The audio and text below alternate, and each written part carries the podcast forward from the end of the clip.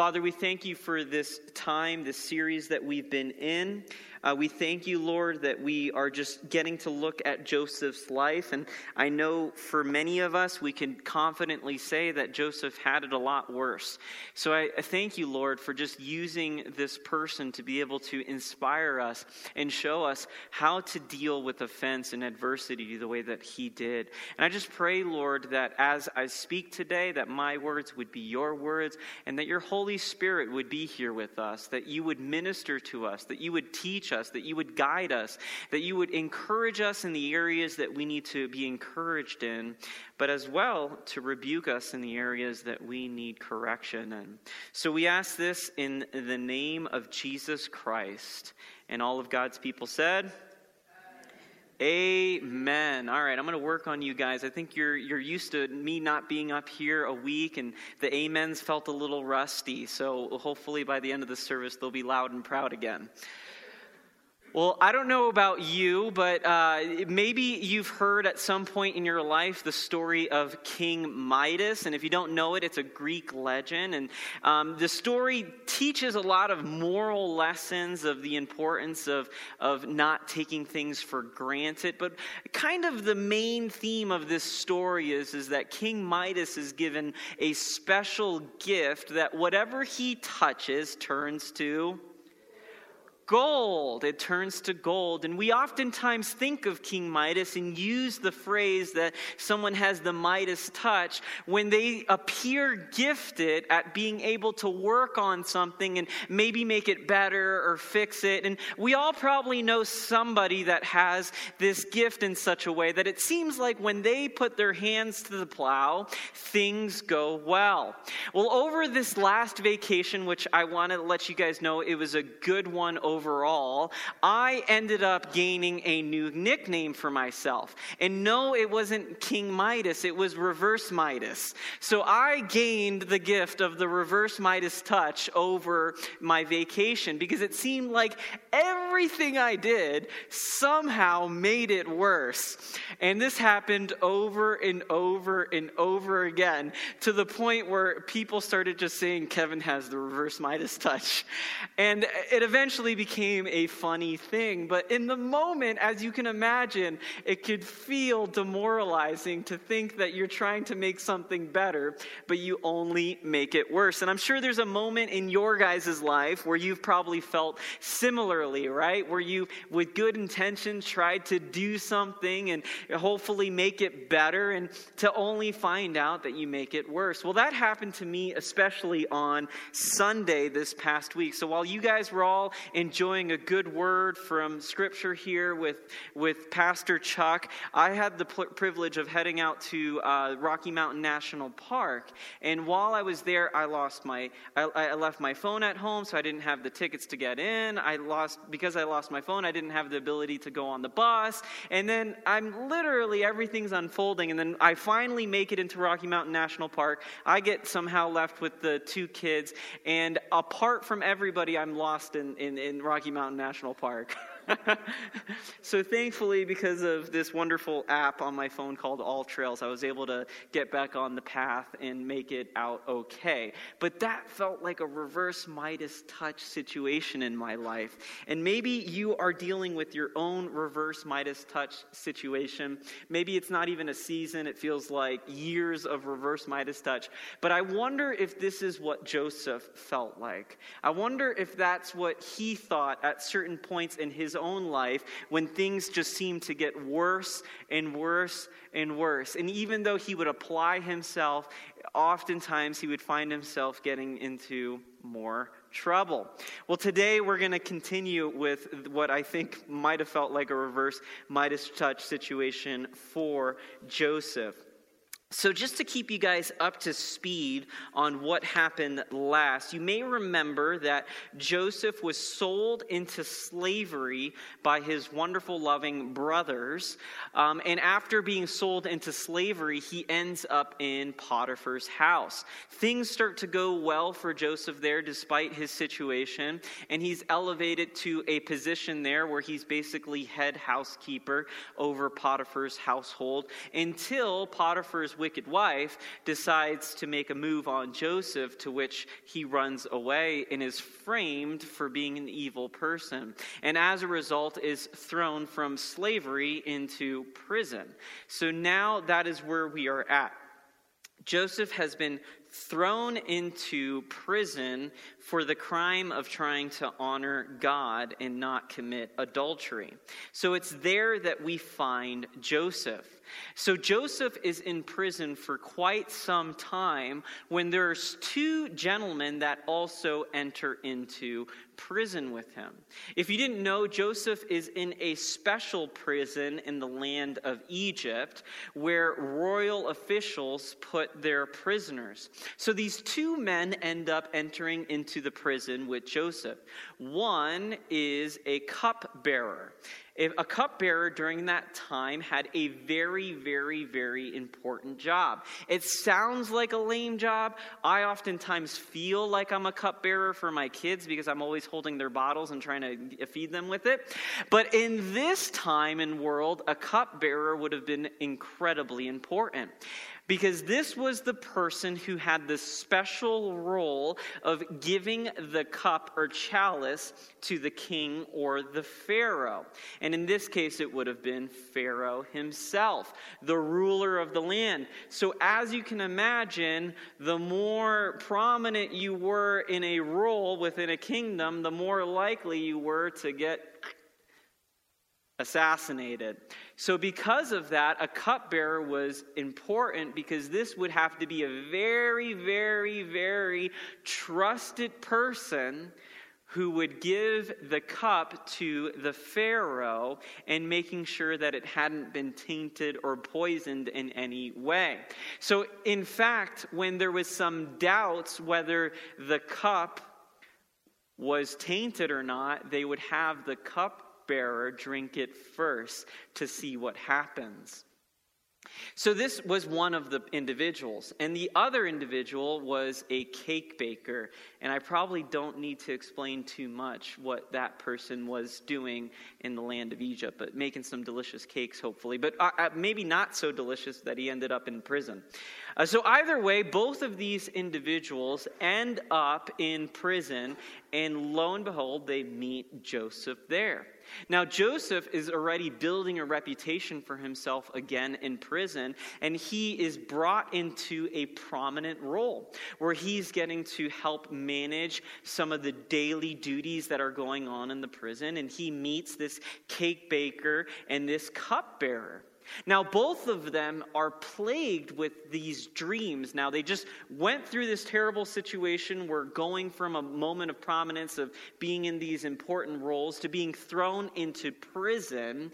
And now they're starting to deal with these anxiety driven dreams over these things that they cannot understand. So, Joseph, seeing their distress, decides to listen to their dreams. And he starts with the cupbearer's dream, and the cupbearer explains the dream to Joseph, and Joseph thinks for a second and contemplates what this dream could possibly mean, and he feels like the Lord gives him a revelation. And he tells him the dream that in a few days, the Pharaoh's going to invite you back, and you're going to be restored to your position again. So, as you can imagine, this is the kind of dream that you would hope to receive and the kind of interpretation you would want to have if you found yourself in a situation like that. I know for myself, I would love to have dreams that say, hey, things are going to go well for you. So excited about the dream that the cupbearer just received, the cake baker decides, you know what, this guy got a pretty good dream. I should try out Joseph too and see what kind of dream interpretation he gives me because I want to hear good news as well. So that happens, and the cake baker explains the dream to Joseph. And Joseph says, well, in a few days you'll meet Pharaoh too, but you're going to die. and that's the dream. and not just die, but die in a pretty horrific way that he'll be impaled. Not the kind of interpretation I'm sure the cake baker was expecting to have. And as you can imagine, time goes by, and people are wondering is my dream going to come to pass? Well, it would happen that both dreams are interpreted exactly how Joseph had said the cupbearer is restored and the cake baker is executed. But on the way out, Joseph asks the cupbearer to remember him because he wants to get out of his situation and he knows that he has been wrongly put into prison. So, because of that, he asks the cupbearer to remember what he did for him and that he gave him an interpretation to the dream. And unfortunately for Joseph, the cupbearer neglects that and does not remind the Pharaoh at all of what the dream was. So a few years gets goes by and eventually, Pharaoh finds himself in a situation similar to the cupbearer and the cake baker, where he too has a dream and he can't understand it. And it's bothering him so much, and he's inviting other people in to help interpret the dream that he's having. And time goes by to where finally the cupbearer remembers Joseph and says, I know a guy that's in prison, and he interpreted my dream, maybe he can interpret your dream as well. So Joseph is invited into Pharaoh's court after cleaning himself up and shaving since he's grown a beard for a while from being in prison. And he goes to Pharaoh, and Pharaoh wants Joseph to interpret a dream for him. And now look at what happens in Genesis 41, verse 16. How does Joseph respond to Pharaoh's request to interpret a dream? Now think about it. You've been sold into slavery. You've been put into a household where you've been accused of a crime that you didn't commit. You've been in prison and you've tried to do your best there. You've helped people out, and nothing has been repaid to you rightly for all of the deeds that you've done. You've lived a life that feels like a reverse Midas touch. And what does Joseph say to Pharaoh? Does he say that he can do it? No, in verse 16 it says what? It says, I cannot do it. Joseph replied to Pharaoh. I cannot do it. Now, I find that incredibly interesting because I would think that in this moment, Joseph would just try to make some sort of excuse up saying that he could do it, that he would try to just listen to the dream and try to figure out what he can interpret off of that dream just to be able to get himself out of that situation. And oftentimes we see people in history who do things like this, right? Who try to fake it until they can make it, or they, they say that they can do something when they can't, and they try to figure it out how, along the way in order to better their lives. But yet, Joseph is in the worst of situation, and he's finally giving an audience with somebody that could radically transform and change his predicament. And what does Joseph say? He cannot do it. What should that teach us? I cannot do it. Well, I think in order for us to fully understand it, we need to also hear what Joseph says next. And he replies to Pharaoh saying, I cannot do it, but read this with me, guys, but God will. God will give Pharaoh the answer he desires. Now, I find that so important so important, especially when we look at the life of Joseph. Because even though Joseph was mistreated for all of the things that he had done, that began with his brothers, the reality is, is that it would seem that if you read the early chapters of Joseph's life, that he did somehow think that the blessings and the privileges of life fell on him. He was so prideful and happy to let his brothers know of the dreams that he had, the dreams in which he was standing taller above everybody else, including his father and mother, and especially his brothers. And if he had not shared those dreams, even though those dreams were truthful, in some ways you can say that maybe his life would have looked different. But without realizing it, the blessings in Joseph's life ended up turning into a vehicle or a mechanism that created offense in the others Uh, in the lives of others. It's why I believe it's important to think about how we are coming across to other people. You see, there are many people, and I know many people in this room, who God has blessed abundantly where in our times of congregational prayer, I hear the things that you share and the ways that God has blessed you. And I say, praise God to that. But we need to be careful to not use our blessings that God has given us as a way to become prideful with ourselves, to think that the blessings are always a product of our own doing, that we have the Midas touch, and that everything that we do, some somehow is a contributing factor of our own involvement. It's why I think the Bible passage in Ephesians chapter 2 is such an important one that it is by grace that we have been saved, that it's not one of our own works, it's not a product of our works, but it is a gift from God.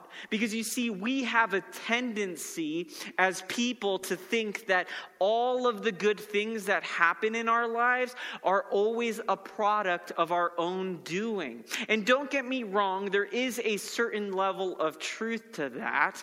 If you are a person of sloth or a lazy person, you're typically not going to be the person that sees a lot of success in life, right? Because oftentimes, in order to reap a harvest, you got to put in some work.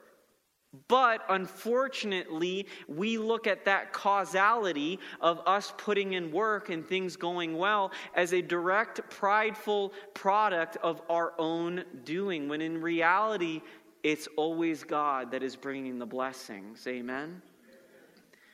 Every good gift comes from who? The Lord. And I think that we as people need to live with the kind of mindset that are always thinking about that. Every good gift comes from God. And it's important to do that because I think what ends up happening there is you're able to remain humble. Humility is such an important aspect of the Christian life. Oftentimes, one of the things that I try to pray for in my own life, as well as the life of others, is Lord, give me a humble heart. Lord, give them a humble heart. Why? Because humble people are oftentimes people who are willing to be slow to speak, quick to listen, and slow to get angry. Those are the kinds of people who take a moment of pause and say, Let me listen and observe. Let me hear what God has to say. Let me see what the Lord is doing. Lord, what are you trying to teach me? And unfortunately, when we are prideful, we oftentimes do things within our own strength. I remember learning this lesson, and don't get me wrong, I'm still learning this lesson, but I remember specifically encountering this situation in my own life years ago. It was around 10 or so years ago, 10 or 12 years ago. I was so excited. I was working at a church that I was thrilled to be at. And I was working, working, working, trying to make a name for myself. And I remember the pastor that was over me pulling me into the room, and he said, You know what your problem is? Which, let's face it, that's usually not the best way to start a sentence, right? and he says, You think you can do more than you're capable of. And he starts to tell me how good I am at doing a few different things. And I'm starting to wonder where the insult it lies in what he's saying. And it took me a little bit to understand it. And what he was trying to say to me is, is that oftentimes I was working off of my own might, off of my own capabilities, off of my own training and ability, and I wasn't leaving a lot of room in my life for the Lord to just be the Lord. You guys have so many gifts. God has given you so many things that are a true blessing. That if you took the time to take inventory, you can confidently say, Wow, God, you've blessed me in this area. Because I know it, I, I've seen it, I've seen it. But we need to be careful to, to trace where those blessings come from. And we need to remain humble in posture in order for the Lord to truly use us. Here's the thing, church. I don't believe I could be a very good pastor if I'm a pastor through my own might and strength. If I'm just trying to use what I've learned in seminary or learned from other people and I'm doing it all in my own strength, I might be able to do some good things for a little while, but the reality is, is in order for me to truly be a pastor that I think is going to have the proper impact, then there's a dependency that needs to come from God and only God. And it's the same for all of you.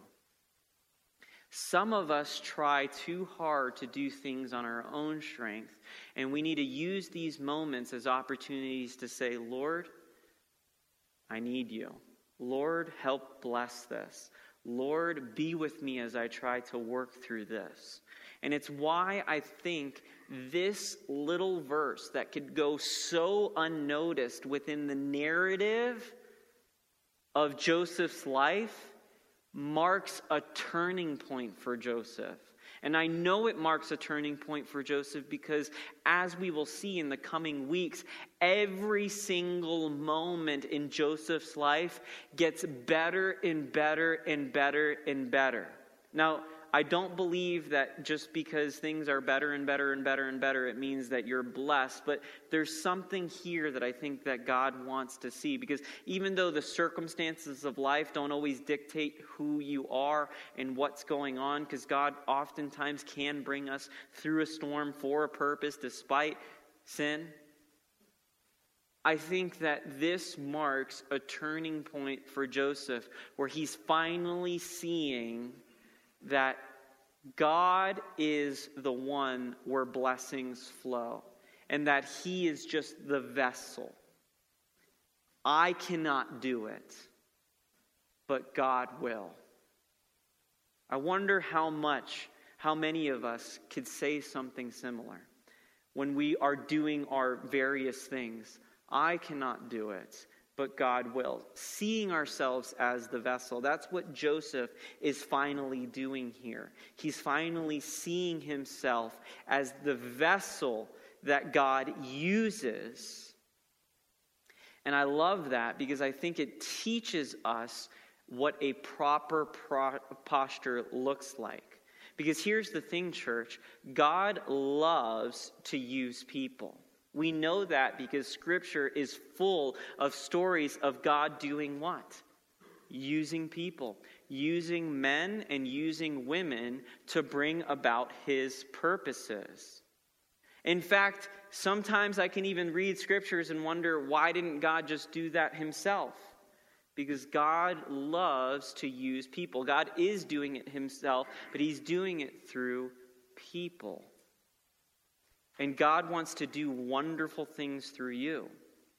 You know, earlier on in the service, we during our scripture reading time mike read for us romans 8 28 and it says this and we know that in all things god works for the good of those who love him who have been called according to his purpose now this is a very popular verse in scripture a lot of people have this underlined in their own bibles and I'm sure some of you do, and it's a verse that I would say, please, it's definitely worth underlining. But we oftentimes misapply this verse to mean that whatever we do in life, it'll go well. When in reality, what this verse is trying to communicate to us is that God does not waste a drop of our situation. You see, you may be feeling similar to Joseph, where you have gone through experiences that you say to yourself, man, I have the reverse Midas touch. Or, man, every time I go through this situation in life, I just don't understand why God is punishing me or why God is allowing this to happen. When in reality, God oftentimes uses situations that are questionable or, or, or that we are questioning in order to bring about his glory. Now, God is not the one who creates the sin and suffering. That is a result of a fallen world.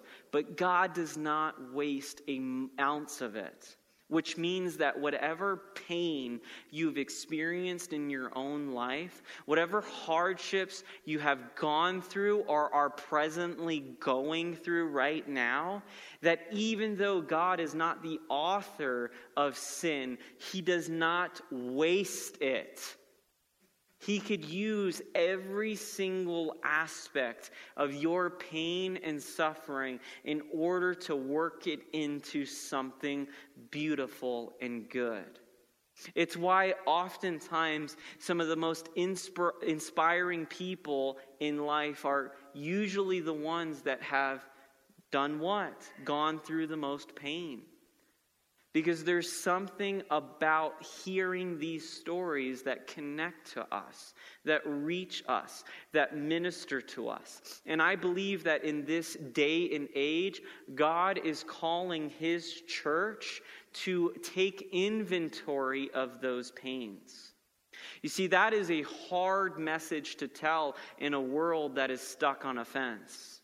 Because oftentimes we live in a world that tries to do what with offense? Compartmentalize it, create safe spaces where people don't deal with the things that might create harm for them. We worry about triggers and things that can create problems for us because we don't want to touch things that emotionally cause us to deal with challenging thoughts and ideas. And don't get me wrong, there's a certain level of, of mercy and grace that we need to have with people that are dealing with trauma, and that is very, very, very fair that we want people to feel like they're safe. But what I'm speaking on more so are the cultural perspective and attitudes to just not even deal with the offenses that we have in life or the pains that we have suffered through. When I think that in many ways, dealing with that pain of the past or that pain of the present usually gives us an opportunity to do what? To then give it to God and ask God to make it a platform for us. Which is, in fact, the big idea for today that pain is a platform. Pain is a platform. Now, you might be saying, Pastor, what do you mean by that? Well, there are stories in your own lives, things that only you have gone through, lessons that God has given you or wants to give you through the pains and the troubles that you have gone through. For Joseph, it's realizing that he's a vessel, that he can't do things, but that through whose power he can? Through God's power. That was his lesson. That was his pain that he turned into a platform to bring about goodness. The question now is is what is your platform?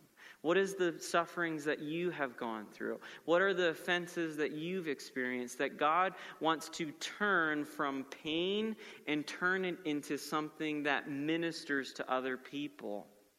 You know, so often it's much easier to win an audience with somebody if you've had a similar struggle, right?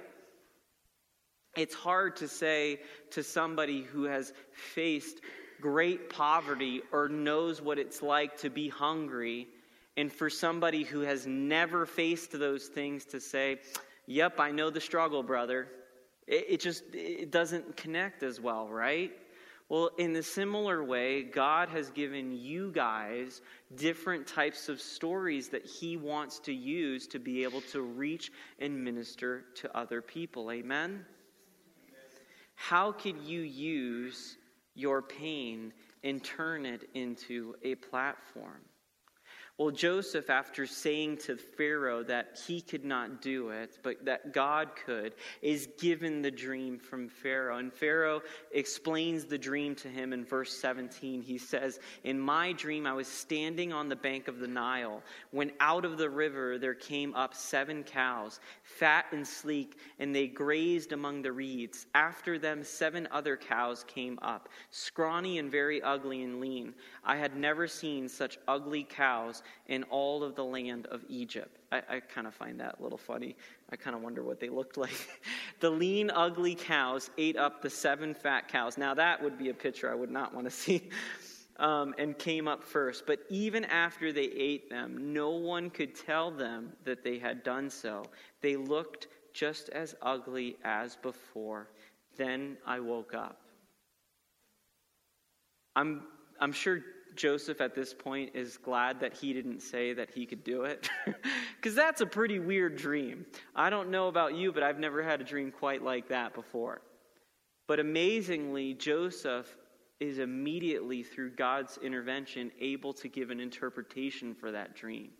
And it's a simple one. It's as simple as this Egypt is going to go through seven years of blessing, seven years of abundance.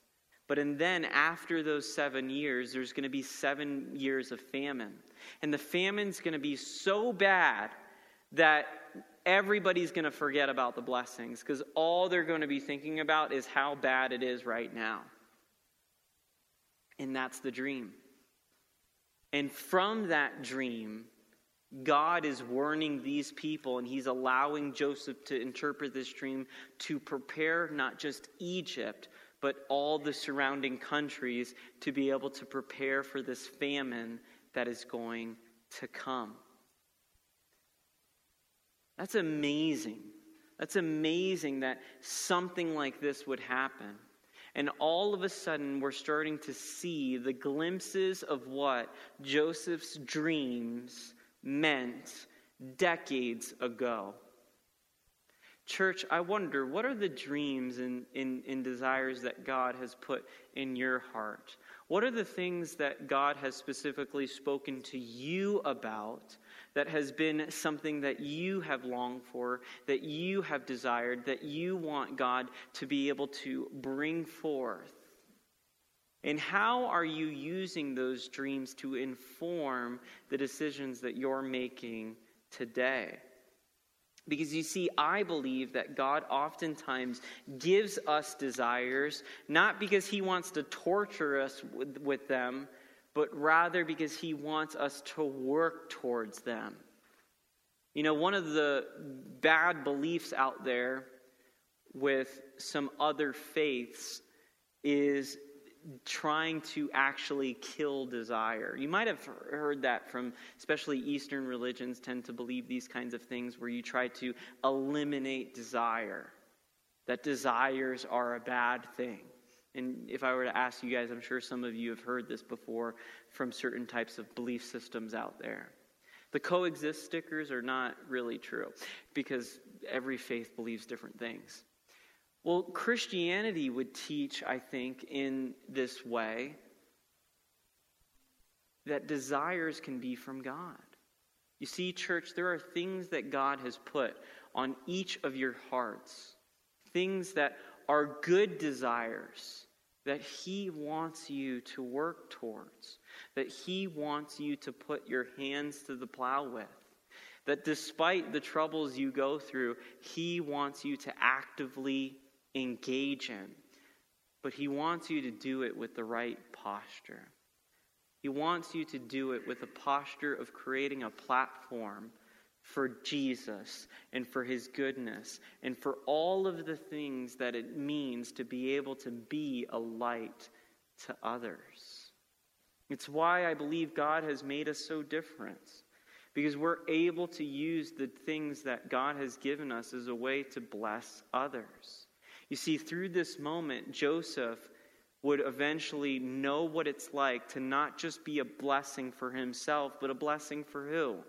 For an entire nation and for a nation that would eventually end up helping resource other nations. And I wonder what that would feel like to live in a way where you say to yourself, How could I use my pain as a platform? How could I use the blessing that God has given me as a way to bless others? How could I use my desires that I have to be able to meet the needs in other people?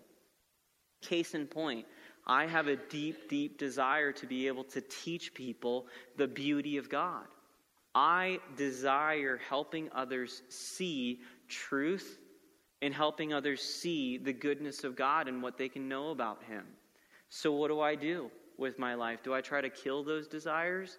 No, I believe those desires were put in me. And so, what do I try to do as a result of that? I try to work at fulfilling those desires. I try to work at learning how to communicate truth better, about learning how to communicate God's beauty better. And I work in a way to fulfill those desires that God has put in me. The only sticky area that we get into is, is when our desires are sinful. And we, when we indulge those sinful desires, above the godly desires that He's given us. So, what are the things in your life? What are the desires that God has put in? What are the pains that you have? And how can you allow those things to come together in such a way that God uses it for His glory? Don't escape this life without being experiencing what it feels like to truly be a light to the world, a light in somebody else's life. Because this is how you take offense. This is how you take the things that have caused you pain in your life and you allow it to be a lamp that others can see and be inspired by.